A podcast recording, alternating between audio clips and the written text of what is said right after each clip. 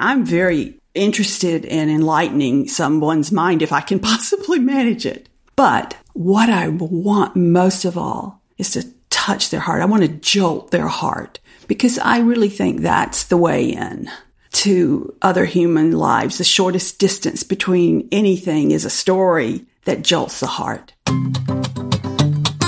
So, how does a surgical and pediatric nurse become one of the most widely acclaimed and beloved writers of our time?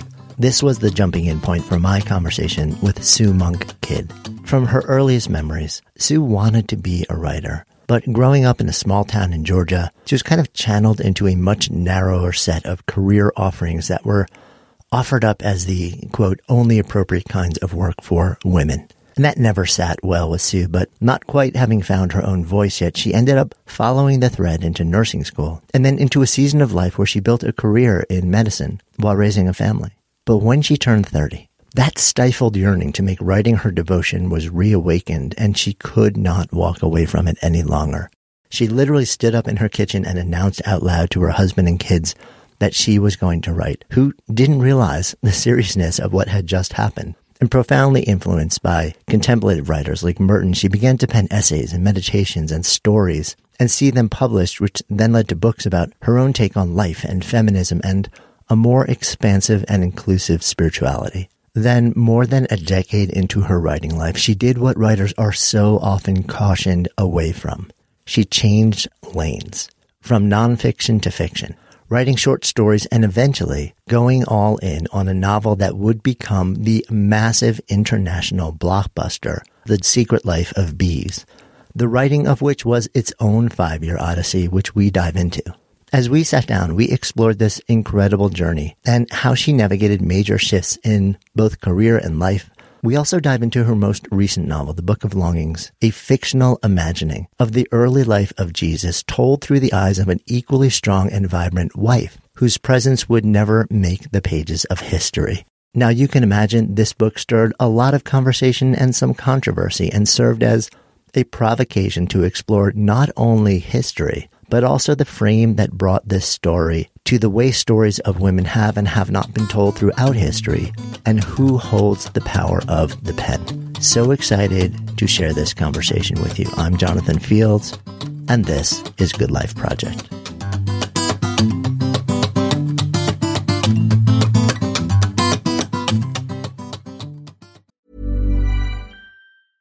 Jewelry isn't a gift you give just once. It's a way to remind your loved one of a beautiful moment every time they see it. Blue Nile can help you find the gift that says how you feel and says it beautifully with expert guidance and a wide assortment of jewelry of the highest quality at the best price. Go to BlueNile.com and experience the convenience of shopping Blue Nile, the original online jeweler since 1999. That's BlueNile.com to find the perfect jewelry gift for any occasion. BlueNile.com. Good Life Project is brought to you by Understood Explains, a podcast that's like a beacon for parents navigating the special education system hosted by Juliana Urtubey, a special education expert. This season is all about individualized education plans or IEPs. Juliana breaks down complex topics like how to tell if your child needs an IEP in a way that's easy to grasp. I checked out an episode of Understood Explains about the difference between IEPs and 504 plans, and I was struck by the balance of empathy and practical advice. It's not just about understanding the system. It's about empowering parents and caregivers to advocate for their children, which is just so important so I've known a number of people who've had to literally scramble to figure out how to advocate for their kids when the system seemed to just make it so hard to get the support that they need and deserve. So if you're a parent navigating this world or even just wondering if it's right for your family, I encourage you to give Understood Explains a listen. Search for Understood Explains in your podcast app. That's Understood Explains. It's like having a roadmap for a journey you didn't expect, making it a little less daunting. Good Life Project is sponsored by LinkedIn Ads. So as a business to business marketer, your needs are unique. B2B buying cycles are long and your customers face incredibly complex decisions. So isn't it time you had a marketing platform built specifically for you? LinkedIn Ads empowers marketers with solutions tailored for B2B. Imagine having direct access to a billion professionals, including 180 million senior executives and 10 million C-level leaders with LinkedIn's powerful targeting tools built for B2B, you can drive serious results. LinkedIn ads generated two to five times higher return on ad spend than other social platforms in the technology space. We've actually tapped the power of LinkedIn ads a number of times ourselves and the campaigns have been really successful. If you're ready to revolutionize your B2B marketing, try LinkedIn ads with a $100 credit on your next campaign. Terms and conditions apply. Go to linkedin.com slash goodlifeproject to claim your credit. That's linkedin.com slash goodlifeproject or just click the link in the show notes. Terms and conditions apply. Growing up in the South in a small town, it sounds like the early days of your spirituality were, were fairly traditional, but it's been really interesting to see how it has evolved in a really open and very contemplative way. And I was just curious when, when you look back at your earlier years, did the faith tradition, did the sort of like the spiritual presence that you grew up in resonate with you in the early days? Or was it something that sort of like even early on, you were sort of asking questions about? I think probably I was asking questions early on. And yet at the same time, this is going to sound very paradoxical. At the same time, I was all in. I think growing up in a small town in the South in Georgia, in the Baptist tradition of the 1950s and 60s, that's quite something. And it really, well, I guess I really took that in and integrated it in a strong way because when I really began to break out of that orthodoxy and those structures and concepts, it took a lot of doing. It took a jackhammer to do it. But at the same time, I was always asking questions about things. So I think there was that element of doubt that was working in me from the beginning. Mm, yeah. I often think about sort of like whether it's a spiritual evolution, whether it's just relationships, whether it's work, that um, oftentimes, you know, when somebody lands in a place which is very different than they began, it's actually really important that they go pretty deep into that early place because it lets them understand you know, like what really is resonating. Uh, you get the, you know, you go deep enough to really understand where it came from and why it's maybe not aligned with where you want to be or sort of like how you want to step into the world in your own personal life. Absolutely. And I think for me, um, shedding that skin was extremely important, but I understood that skin. I understood where I had been and still do. And there are gifts in it, you know? Yeah. I still have kind of nostalgia at times. I'll see a stained glass window in a cathedral in Europe and you know, I feel that welling up of nostalgia and beauty and it touches something in me. So I think I carry a kind of cultural Christian experience inside. And I've tried to keep those things that are a gift to me that I can hold on to, but largely was quite a revolution for me. Mm, yeah, is isn't that the gift of sort of like um, reaching a certain season of life? Also, is that you get to reflect back and really kind of cherry pick how you want to be. Um, you know, part of the overlay of of um, when you were growing up, also um, beyond faith, was just sort of like a cultural assumption about the role of women. And I was reading a line that you wrote where you wrote, by the time I left for college, my real self was already beginning to disappear inside strictures of properness, pleasing, silence, and self negation, little cages everywhere. yes. Well, I did grow up in the 50s and 60s in the South in a very structured kind of religious experience. So you can imagine there was a lot of um, women being submissive and being on the peripheries and not being at the center of meaning making in the religion or having any kind of role. So it's kind of like you're a, a goldfish in a bowl swimming in water you don't see for a long time. And it's true, but when I went to college, I had left behind so much because I didn't have the courage, I guess, to really break out of these structures that had raised me and that I had internalized so deeply. So it took, as I said earlier, the jackhammer. But I think that, well, I moved through epochs, I say. I kind of shed that skin slowly and I can look back now at this point in my life and try to integrate all of these things together. But there was a movement, an evolution to all of this. And it really started with not the feminist kind of dissident experience I had, but more of turning to the interior life.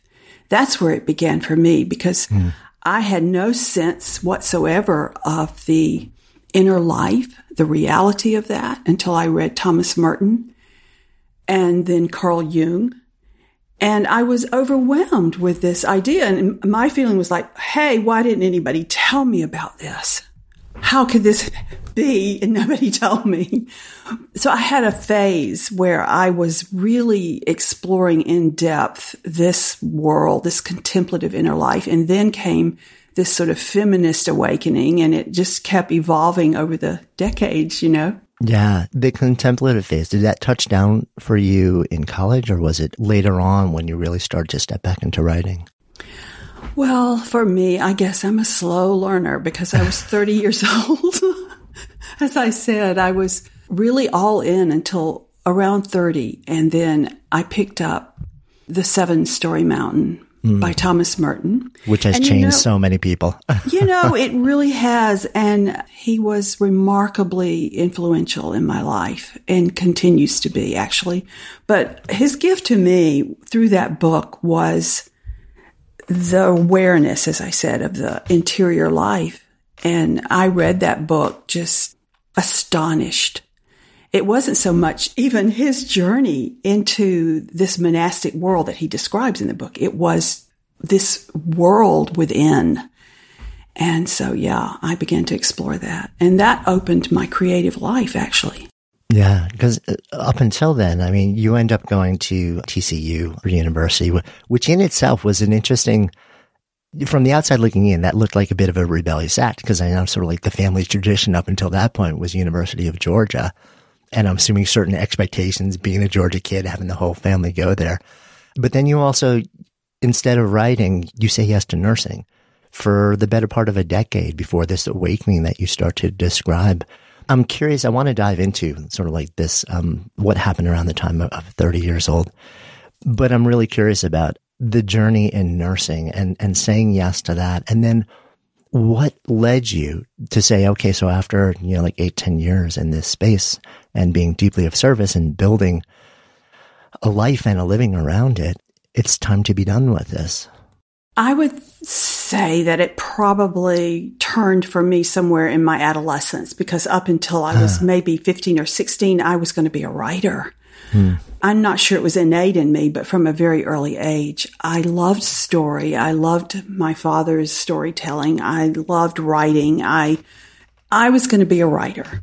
And then I was sitting, I was sitting in home economics class one day and the teacher wrote a list on the blackboard of professions for women. The topic of the day. Now, this is like 1963, maybe, or four. The topic of the lesson for that day was something about women working outside the home. Oh, horrors, you know. So I remember sitting there with bated breath, waiting for her to write, write her on the board, but she, she never did. There was teacher, librarian, stewardess, it wasn't even a flight attendant, nurse, and so on. This made a deep impression on a very impressionable girl, myself. And I worried about it. I remember going around worrying about this. Well, what am I doing? Is this going to work? And I went to see the guidance counselor and I asked her about it. And she said, Oh, I think you could write as a hobby. Hmm. Um, but it would really be smart to take up a profession that you could fall back on in case something happened to your husband. This is where we were in my world anyway, in that small world. And so I, I said, okay, I, I guess that's what I do. And so I tossed over this dream, this idea with great pain, actually, and um, decided what should I be, a teacher or a nurse? I picked nurse I'm not sure I was a terribly great nurse, but I didn't kill anybody. I mean, I it worked out. But somewhere around 30, actually it was after reading Merton and discovering this powerfully present inner life that my creative life woke up again. I wanted to carry on a conversation with my soul. And I wanted to express it. This desire kind of welled up and I got really homesick for myself, I think. Mm. You know, homesick for that part of me I had left behind and orphaned and and so I I remember walking in the kitchen when I on my 30th birthday and making this announcement to my husband who was sitting there with our two toddlers trying to as I recall get them to eat their cereal they were singing something like Snap Crackle Pop or something, and I interrupted and told them, I'm going to become a writer. And that was it. I mean, I, I of course, the next day I'm thinking, what did, what did, I don't know anything about writing. What did I just do? But it's, it somehow took for me and I began to write and work and within a year had left nursing behind and uh, moved into writing full time. Mm. I'm curious about the moment that you make this declaration because as you reflect on this, this is, you know, you remember the day, you remember the scene, you remember the moment. So it was clearly powerful. Know, this was a flag in the ground for you. Have you talked to your husband or your kids about that moment also and sort of explored, was this anywhere near as meaningful for you or was this just kind of like, you know, another, another moment in the kitchen, sort of like in everyday life? I'm curious how different people experience a single moment where for one it's profound, but for others it may be very different. Yes, that's interesting. Um, for me, it was a big annunciation that had been coming and coming and saying it out loud. I was really making that annunciation to myself. Hmm. This is um, your path and you're returning to yourself. And it was a homecoming for me. And I'm sure that's why it was so powerful because it was like returning or coming home again, the prodigal girl. My husband, I remember he ta- he turned and looked at me and said, "Well, that's that's great. You know, good for you." Something like that. And he was always supportive and yet I don't think he caught in the least the profundity of that moment for me. I mean, later he did, and later we discussed it. My daughter, Anne, who has also become a writer, who was the two year old sitting at the table that day. Of course, they don't remember any of that, but we've talked about it many times since and um, how what became of that one tiny moment where I really never looked back, even though I was afraid and had a lot of fear about what I was doing and had to gather my courage over and over again to go out there and put my voice in the world. I was home and I was going to do it some one way or the other. Mm-hmm. When you say yes to that and you start to write, so it's interesting. I'm curious when you think about your time in nursing and then you're starting to write. Even though over the course of that next year, you really, you sort of closed the door professionally on what you had been doing. I have to imagine that the time that you spent steeped in empathy, steeped in sort of like trained observation was in some way um, deeply informative to the way that you stepped into writing. I'm, I'm curious whether from the inside out that was your experience also. Yes, I think it made a big impact on me that time I spent in nursing many years.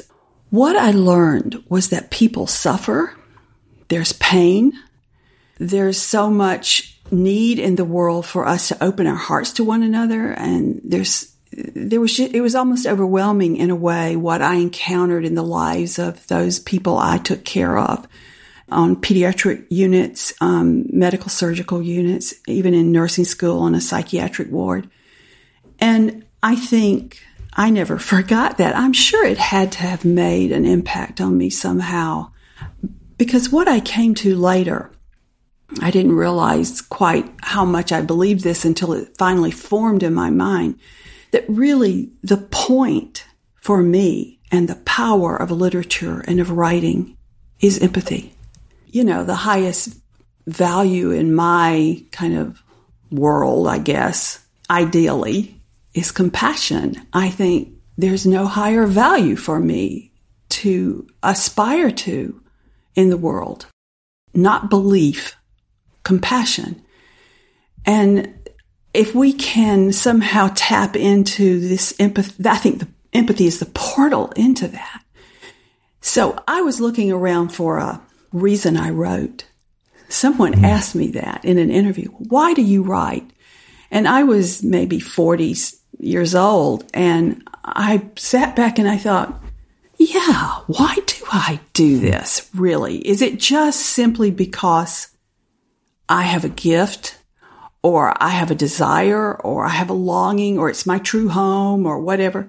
Somehow that became not enough for me. I wanted my work to serve something larger than that even though that I think that is actually enough, frankly, for us to, you know, experience our own gift and give it to the world. That's a great thing. But I wanted it to mean something. And there's a little story. I was in Chicago at a bookstore and a gentleman, a really well dressed, rather affluent looking man said to me, I read The Secret Life of Bees. He said, My wife made me. I really didn't want to read it, but my wife made me. And I said, Well, was it very painful for you? And he said, No, actually, um, I made a connection to this world that I did not expect and I did not see coming.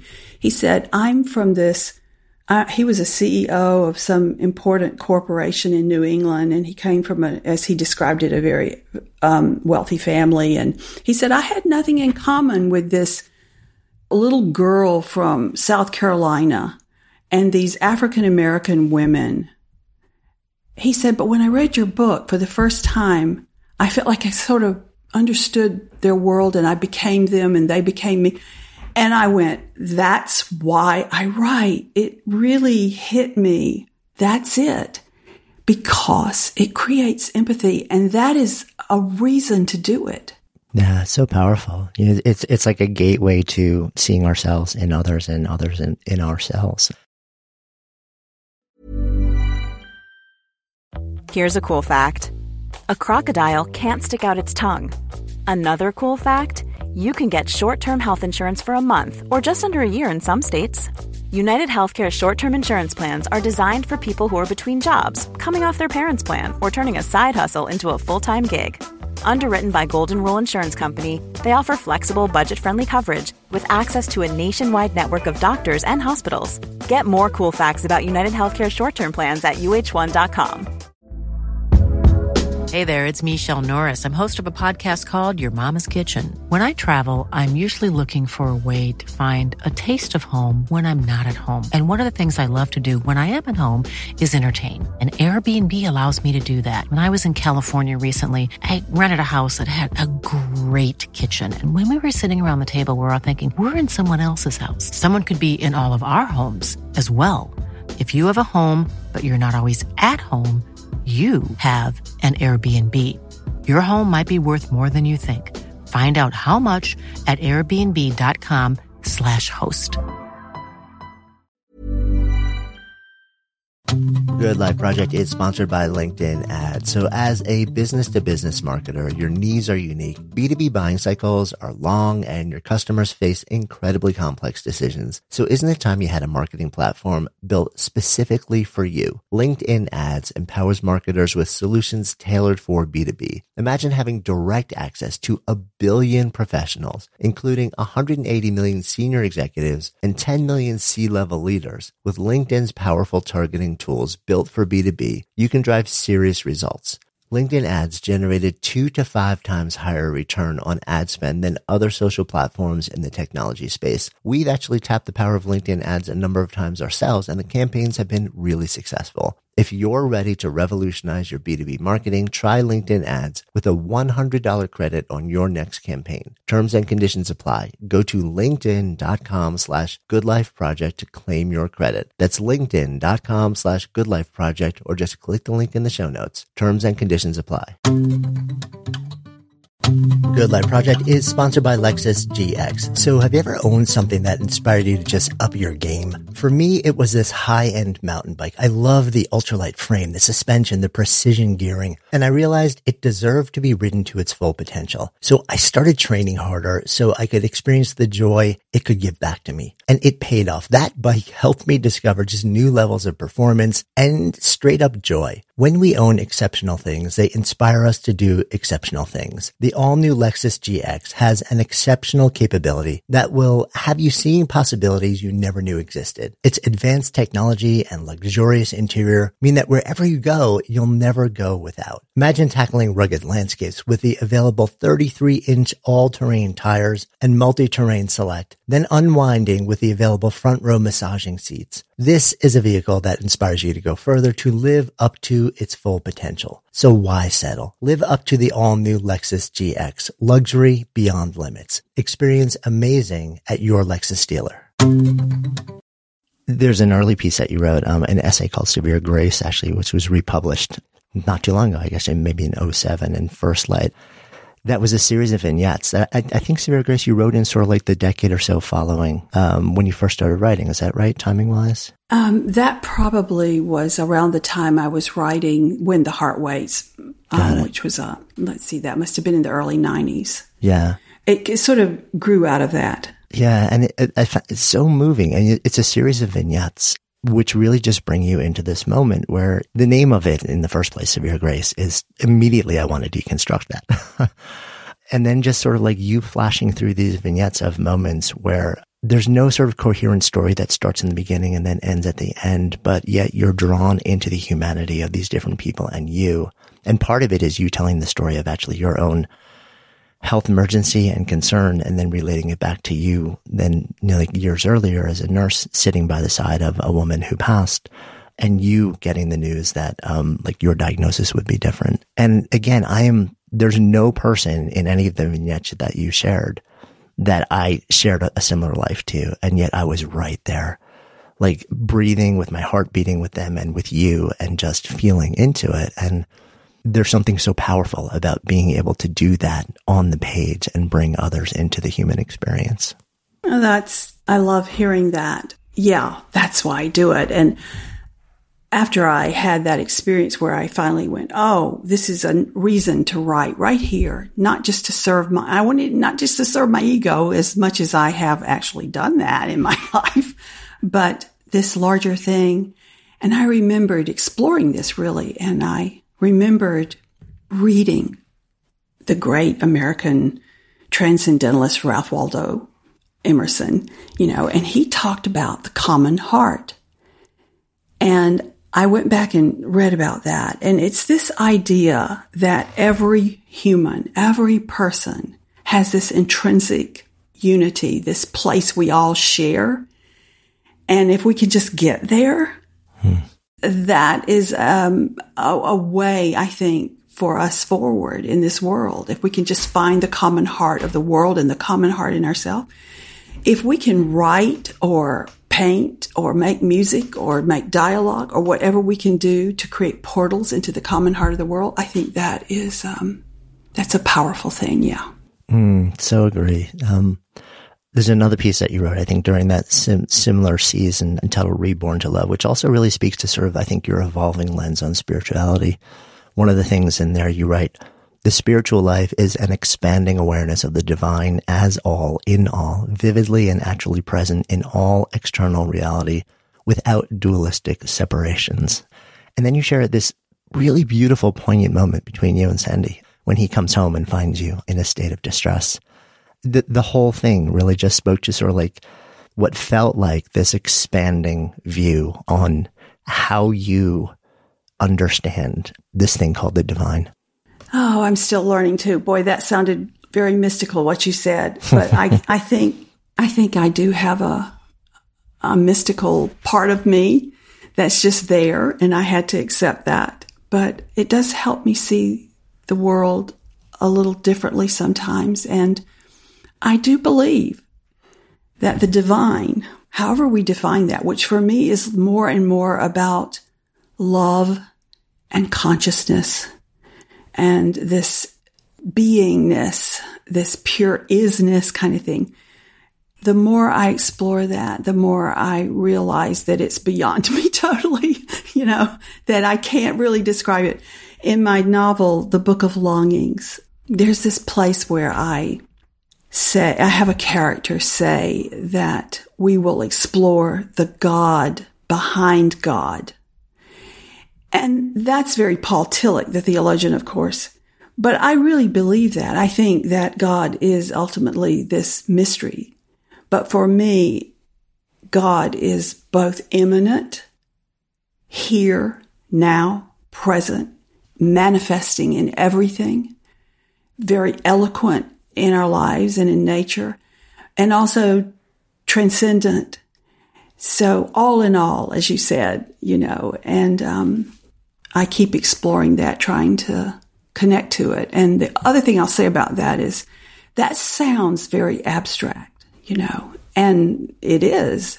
And yet God is not really relatable to as an abstraction in a way.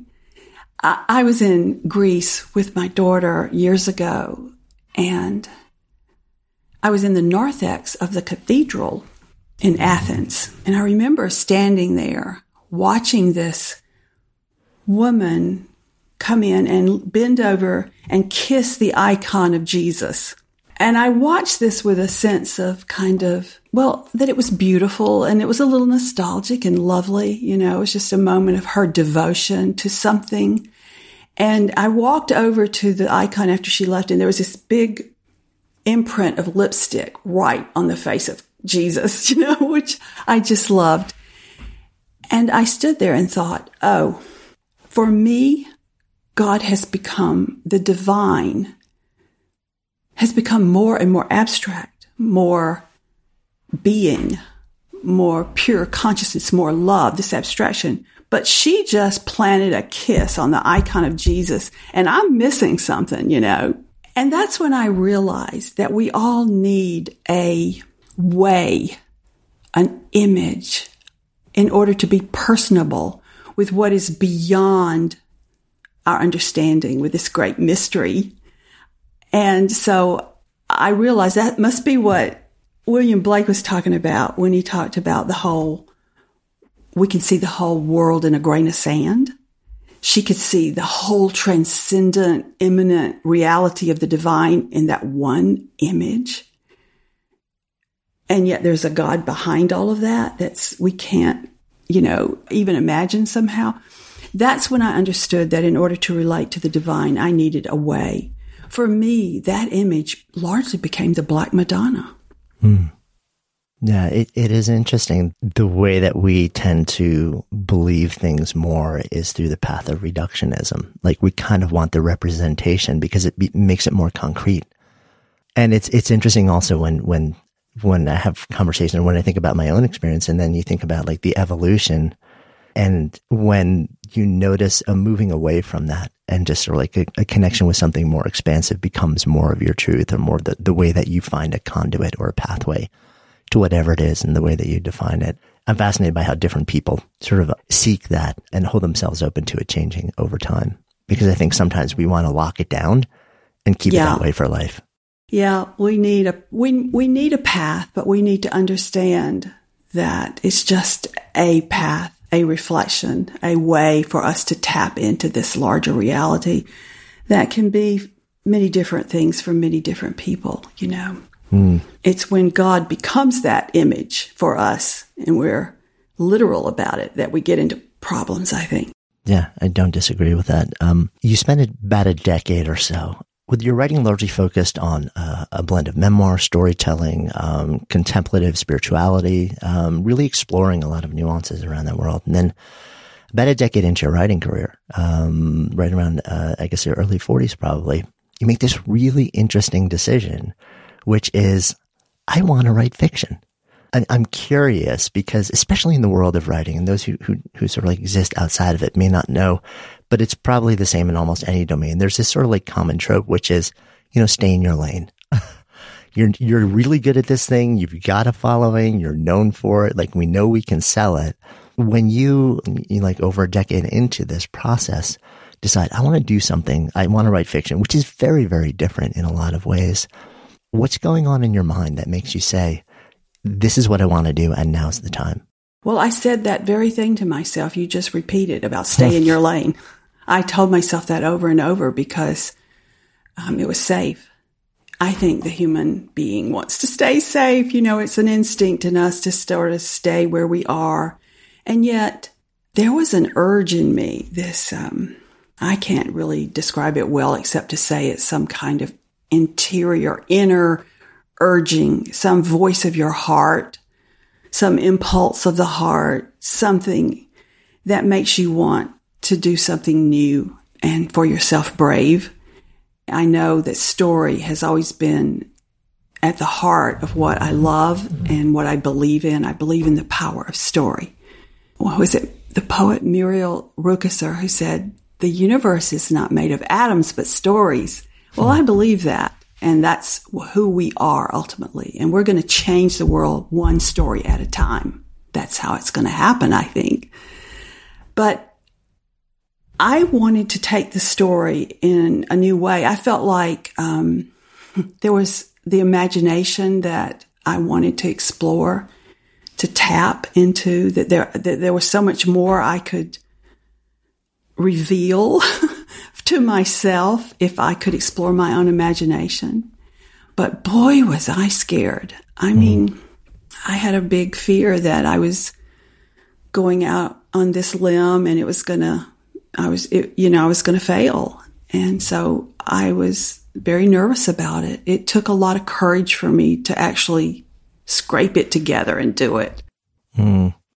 Well, you did it as a pretty powerful opening move, I have to say. um, when you step into that and you say yes and you start writing, and I, I believe um, The Secret Life of Bees was about a five year writing and publication process from what I remember. Um, starting at around 48. It gets published when you're 53. On the eve of that book coming out, which we now know has become this global phenomenon, sold millions of copies, you know, like all sorts of, you know, like uh, various forms of storytelling built around it, visual, auditory. Um, on the eve of that coming out, after you spent, you made this decision, you did something which is very different, very bold, and you devoted years of your life to creating this thing. On the eve of that coming out to the public, how are you feeling? Well, doubtful. I mean, I did it in a very not unconventional way, I suppose. Um, I worked three and a half years on the first half of the book. And I felt like half the time I didn't know what I was doing, that I was flying by the seat of my pants. And yet I had this story I really wanted to tell. And I had met the only literary agent I had ever met in New York um, had heard me read the short story I based this beginning of this of the book on. And she said, I hope that's the first chapter of your novel. And if you hmm. write it, um, send it to me. Well, I was electrified by that because I didn't have an agent and I didn't know whether this would work. But I went home and I worked for three and a half years on the first half. And then I thought, oh my goodness, she probably will not remember me. I better send off half the book to her and see if she remembers who I am. And so I remember, you know, printing it out and taking it to to FedEx and sending it off and waiting and said to my daughter, I hope I haven't made a terrible mistake because I'm not sure this is really any good. And my daughter, who is my first reader and had read it, she said, Mom, it's really good. And I was like, Yeah, but she's my daughter. What, you know, what is she going to say to me?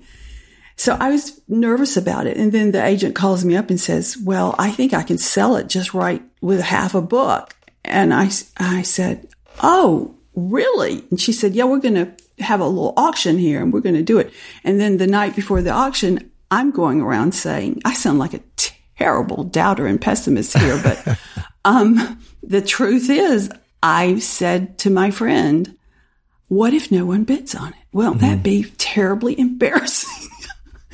So, you know, I'm usually the last to know that something is working or good. Sometimes I need someone else to look at it and tell me, I don't know whether this is coming from self doubt or what it was, but at the time I was a total novice and I didn't know. Um, I've gotten a little better with all this over the, t- over the years. But anyway, that's how it began. And then, of course, they lower the boom and tell me, well, we sell the book, but now you've got to write the last half of it in six months. Mm-hmm.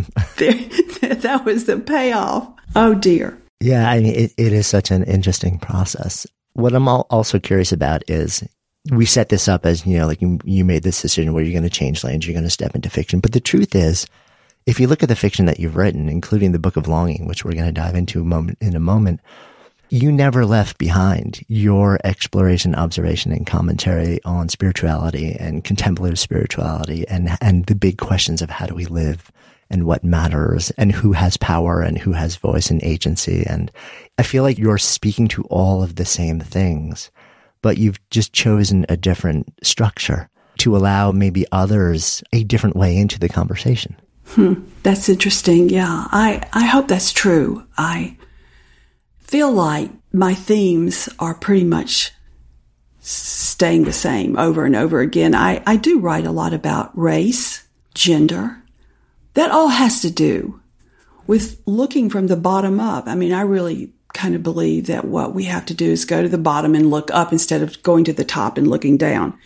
We have to have that empathetic kind of experience, you know, with everyone, with no boundaries between us. So that was part of it. Yeah, it was that same spiritual lens, I guess. But I also write about belonging to one another and finding home. And there's often a, a kind of icon, let's call it a metaphoric icon in my work that kind of presents naturally where there's a black Madonna or there's a, that has resonance and power in the characters' lives or there's a spirit tree in the invention of wings, um, where the enslaved people could put their spirits and find a sense of um, strength and endurance and love. I want there to be that kind of core in the book too. So yeah, that matters to me. But and in the Book of Longings, it's pretty obvious. And even in the Mermaid Chair, there was a mermaid saint where women particularly could find their connection to something beyond themselves. Mm. I'm, I'm curious when you're writing, are you focused more on story, on sort of like the craft of writing and just like this, I really want this story to resonate deeply versus sort of like having almost this meta intention of, and there's a bigger message that I want to come through it? Or is, is that meta intention even present in the writing or is it just kind of like a part of your overall ethos at this point and you know it's going to flow through it if you craft the story you want to craft it. Yeah, I know exactly what you what you mean here. Um, it is my intentions are not present in my conscious mm. mind at all. What I really want to do is to tell a story that captures the reader's heart. I mean, I'm very interested in enlightening someone's mind if I can possibly manage it. But what I want most of all is to touch their heart. I want to jolt their heart because I really think that's the way in to other human lives. The shortest distance between anything is a story that jolts the heart. And so that's what I'm after is a good story, you know. But I think that the authors, the novelist particularly, has a kind of universe inside of themselves that they're writing out of an ethos, as you said, or their own understanding of the world just kind of comes through like osmosis into it. Mm. And I think you can see the fingerprints of a novelist all over that story if you're really looking. I know mine are in there, but as I'm writing, I'm not thinking about, oh, I've got to get in a metaphoric core that has a spiritual something or I'm just trying to tell a great story and let all of that come through my own history mm-hmm. and understanding. Yeah, and that resonates. I, I remember um, speaking with Liz Gilbert a couple years back on the show, and, and she was basically saying, you know, everything that you could want to know about me personally, you can read it through my fiction. She's like, it's right there on the page, you know? Absolutely. Not overtly, but just beneath the surface. And certainly when we talk about the book of longings, which is talk about jolting somebody. So it's interesting. I was about to say it's a reimagining of the early years of, of Jesus through the lens of character who you write into as his wife. But is it really a reimagining or, or is this just the left out part of the story? And I guess that's maybe where some of the early controversy was around just the core concept of what this book was. Well, I've heard this book described in so many ways Some of them I can't repeat, but um, I think someone described it as an alternate history, a reimagining of history, um, just all kinds of ways. I'm not sure what to call it, except I think I did try to do two things, and that was to recover the missing feminine within this Christian Western religion that is so violently missing with consequences. I wanted to maybe talk about the missing feminine, but I also wanted to reimagine that whole scene through the lives of women. How did they experience it? I wanted women to be centric for once in this biblical and religious telling. And what was their role? How did they see it? How did they feel? What did it look like through their eyes and through their hearts? What if we flipped everything and it was all about the women? How did they impact Jesus? What role did Anna, my main character, have on him? How did she influence him? And I wanted her to be a real partner. I wanted him to learn from her. So that was all afoot, I guess, in my head somewhere as I was doing this. But I did, when I set out, I did largely see this as trying to restore something. Mm. Yeah.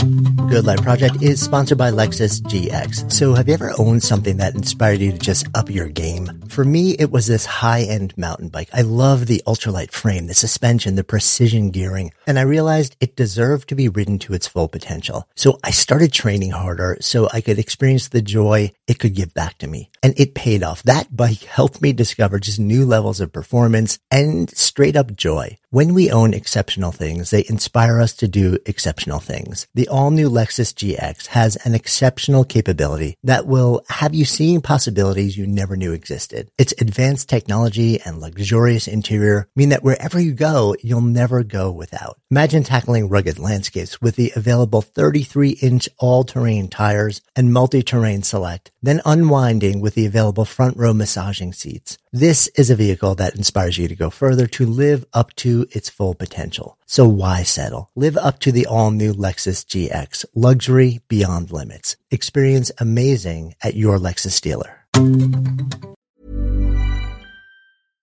Imagine the softest sheets you've ever felt. Now imagine them getting even softer over time. That's what you'll feel with Boll and Branch's organic cotton sheets. In a recent customer survey, 96% replied that Boll and Branch sheets get softer with every wash. Start getting your best night's sleep in these sheets that get softer and softer for years to come. Try their sheets with a 30-night guarantee. Plus, get 15% off your first order at bollandbranch.com. Code BUTTERY. Exclusions apply. See site for details.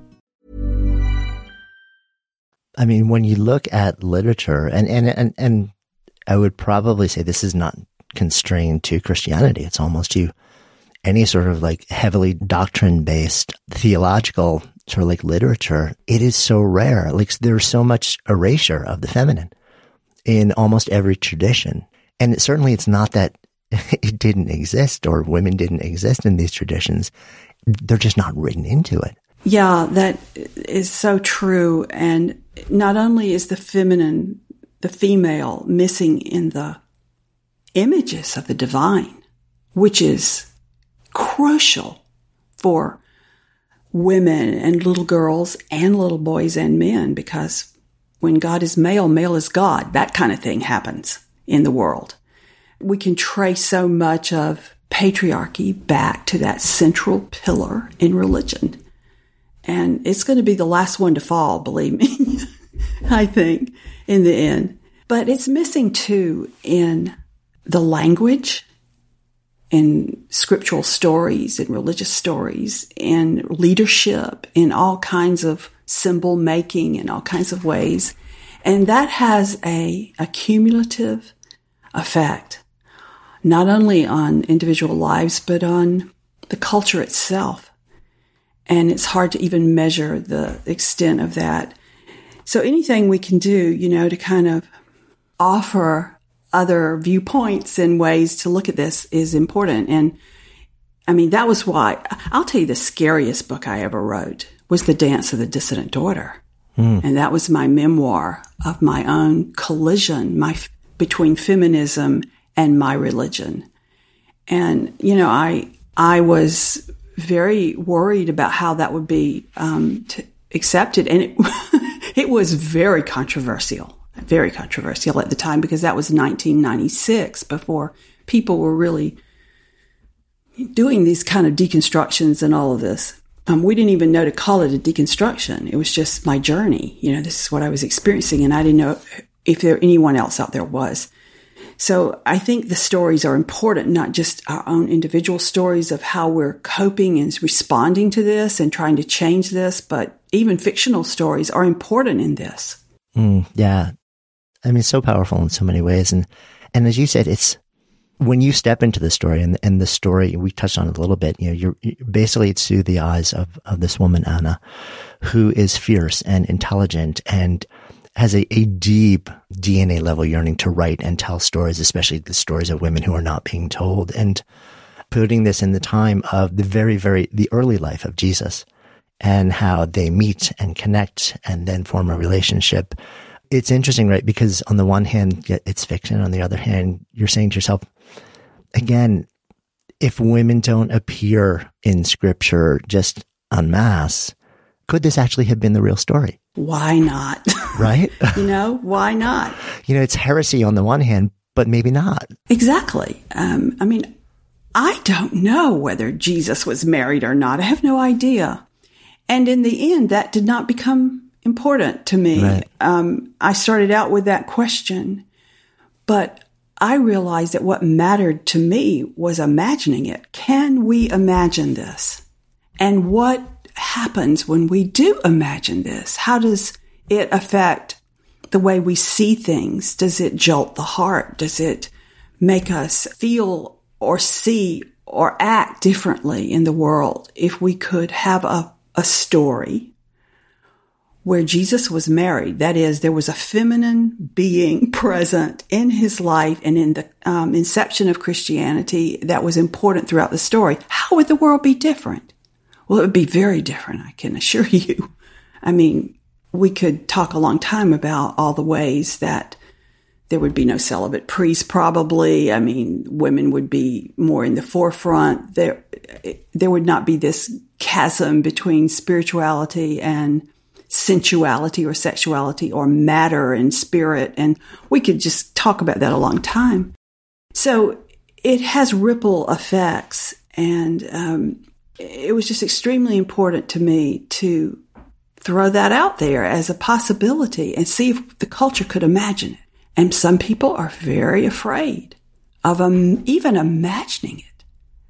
Somehow we are retreating into these places of safety. We think we can keep our safe, ourselves safe through certainty, but certainty will not protect us. I am very skeptical of certitude.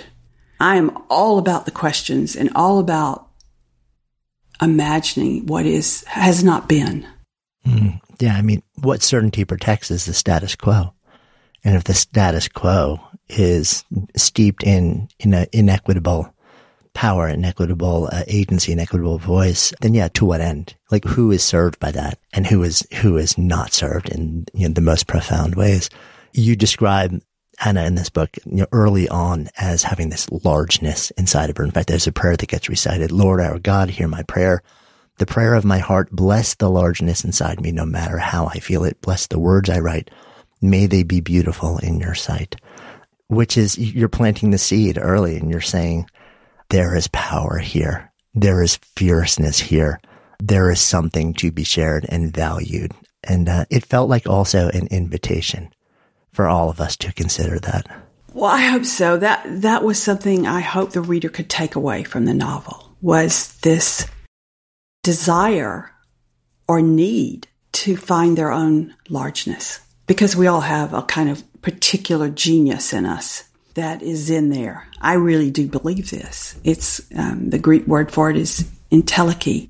You know, this innate thing in us that wants to grow and develop into our fullness, our potential. And I call it our particular genius. Anna calls it our largeness. And I think we all can grow into that, but we have to start somewhere. And that is to even recognize that we do have something in us that wants to become.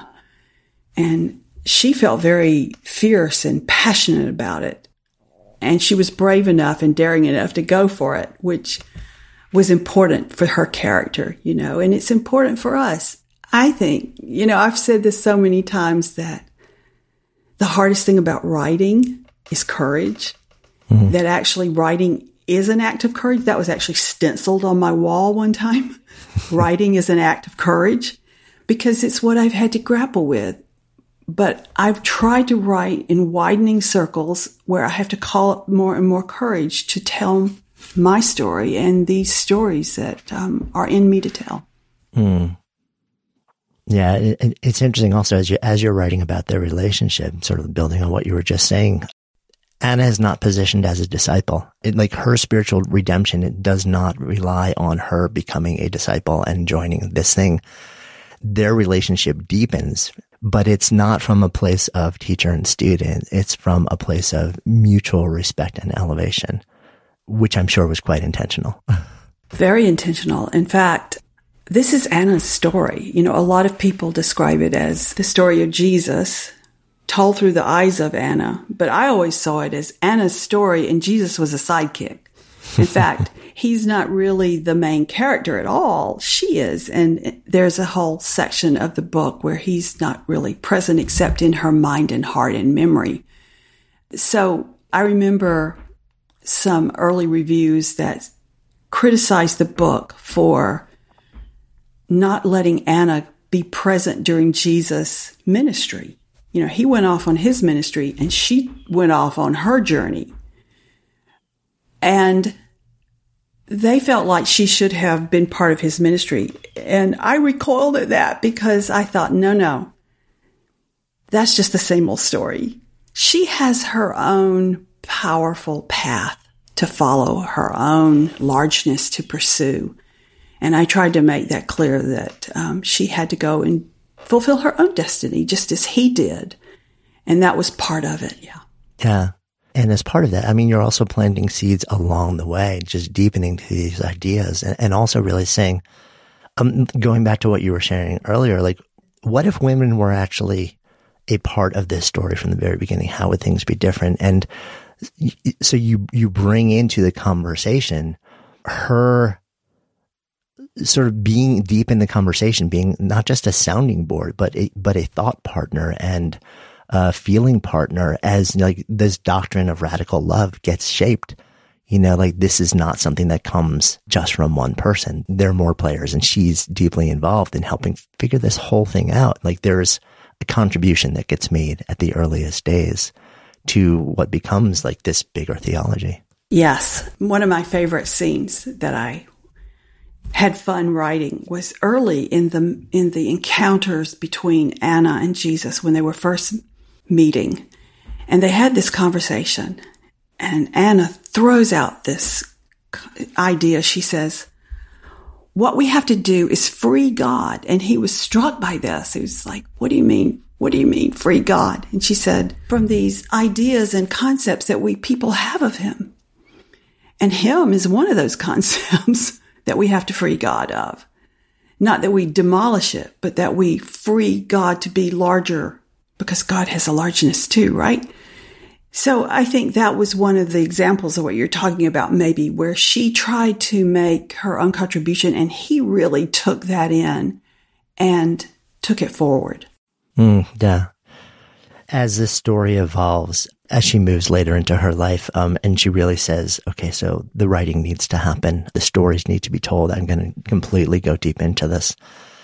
Writes what she considers her magnum opus. And then she's doing that in a space where she goes and, and she's first, you know, you position this in Alexandria and, and, and she's first in this like vast library and she's looking at all these different things and, and initially in awe and then realizing, oh, wait, my language here, these are stories about dudes written by dudes.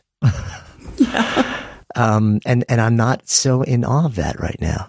yeah. She has a kind of epiphany where she realizes that the whole, I think she says something like the whole known world was written by men for men, which was true at the time and is becoming less true now, but still largely that way in, in many ways.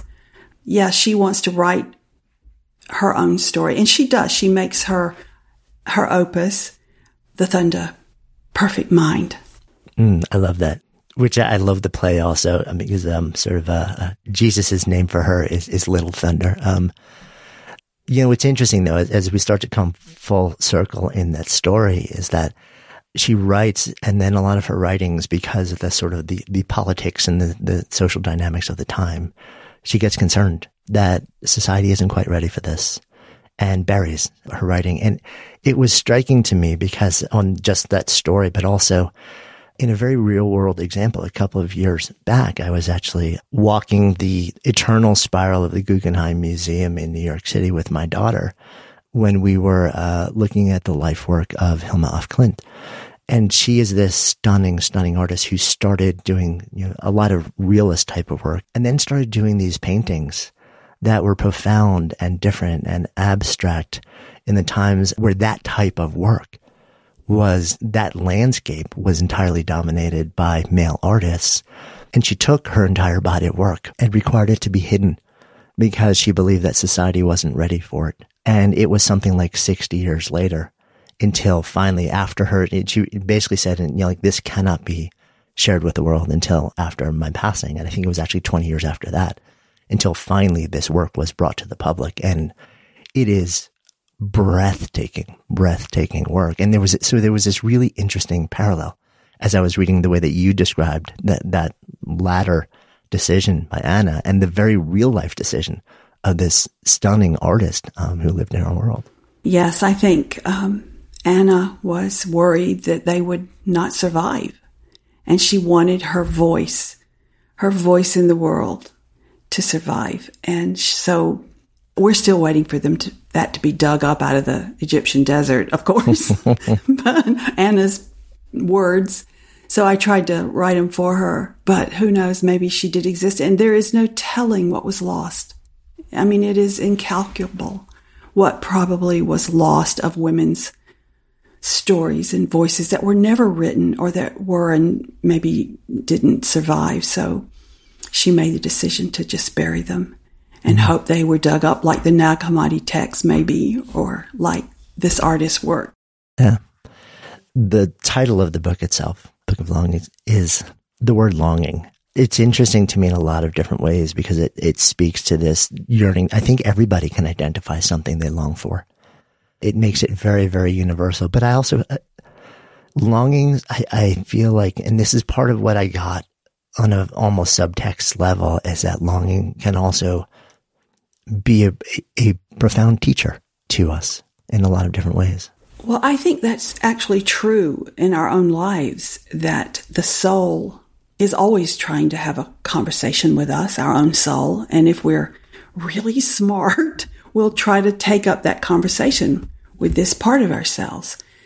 And one of the ways the soul speaks, maybe most powerfully, is through longing. So we should pay attention, maybe, to what we long for so I think it maybe it was Anna's aunt Yaltha, the character in the book, who says to her to Anna, "Return to your longing. It will teach you everything." It is a teacher. It does have something to say to us. Um, maybe cryptic, but it does have something to say to us. Mm, which brings me back to something that you shared last year, actually on your Instagram account.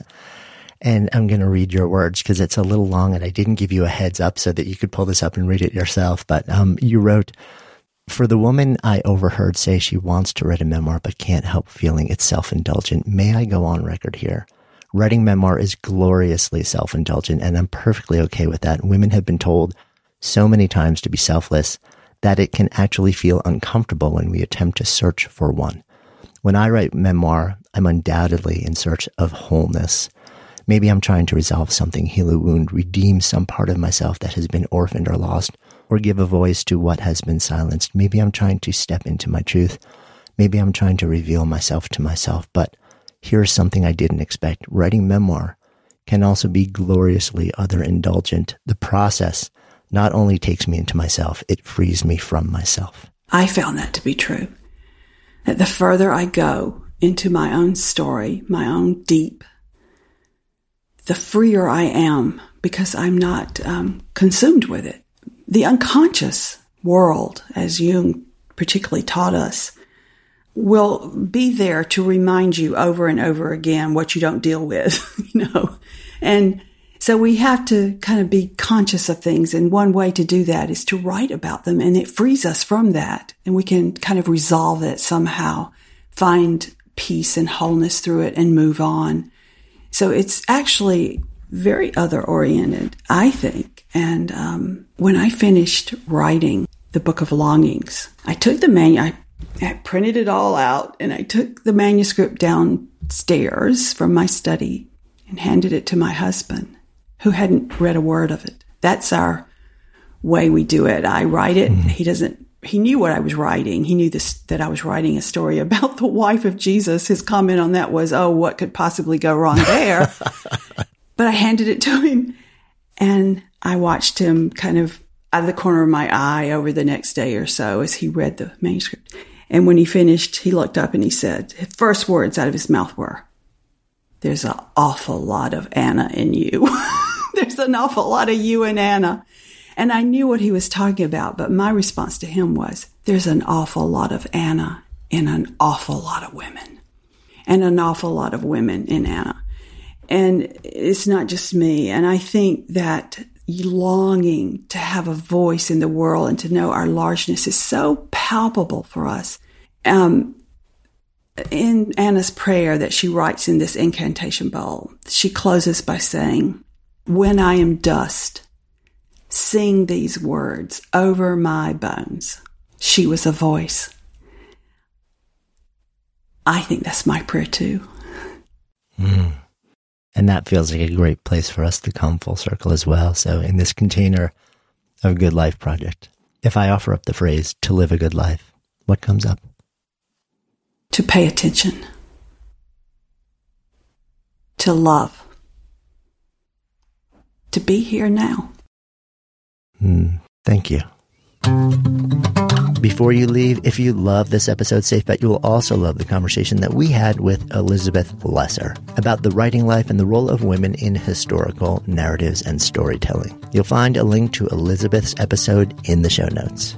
Good Life Project is a part of the ACAST Creator Network. And of course, if you haven't already done so, please go ahead and follow Good Life Project in your favorite listening app. And if you found this conversation interesting or inspiring or valuable, and chances are you did since you're still listening here, would you do me a personal favor, a seven second favor, and share it? Maybe on social or by text or by email, even just with one person. Just copy the link from the app you're using and tell those you know, those you love, those you want to help navigate this thing called life a little better so we can all do it better together with more ease and more joy. Tell them to listen. Then even invite them to talk about what you've both discovered because when podcasts become conversations and conversations become action, that's how we all come alive together. Until next time, I'm Jonathan Fields signing off for Good Life Project.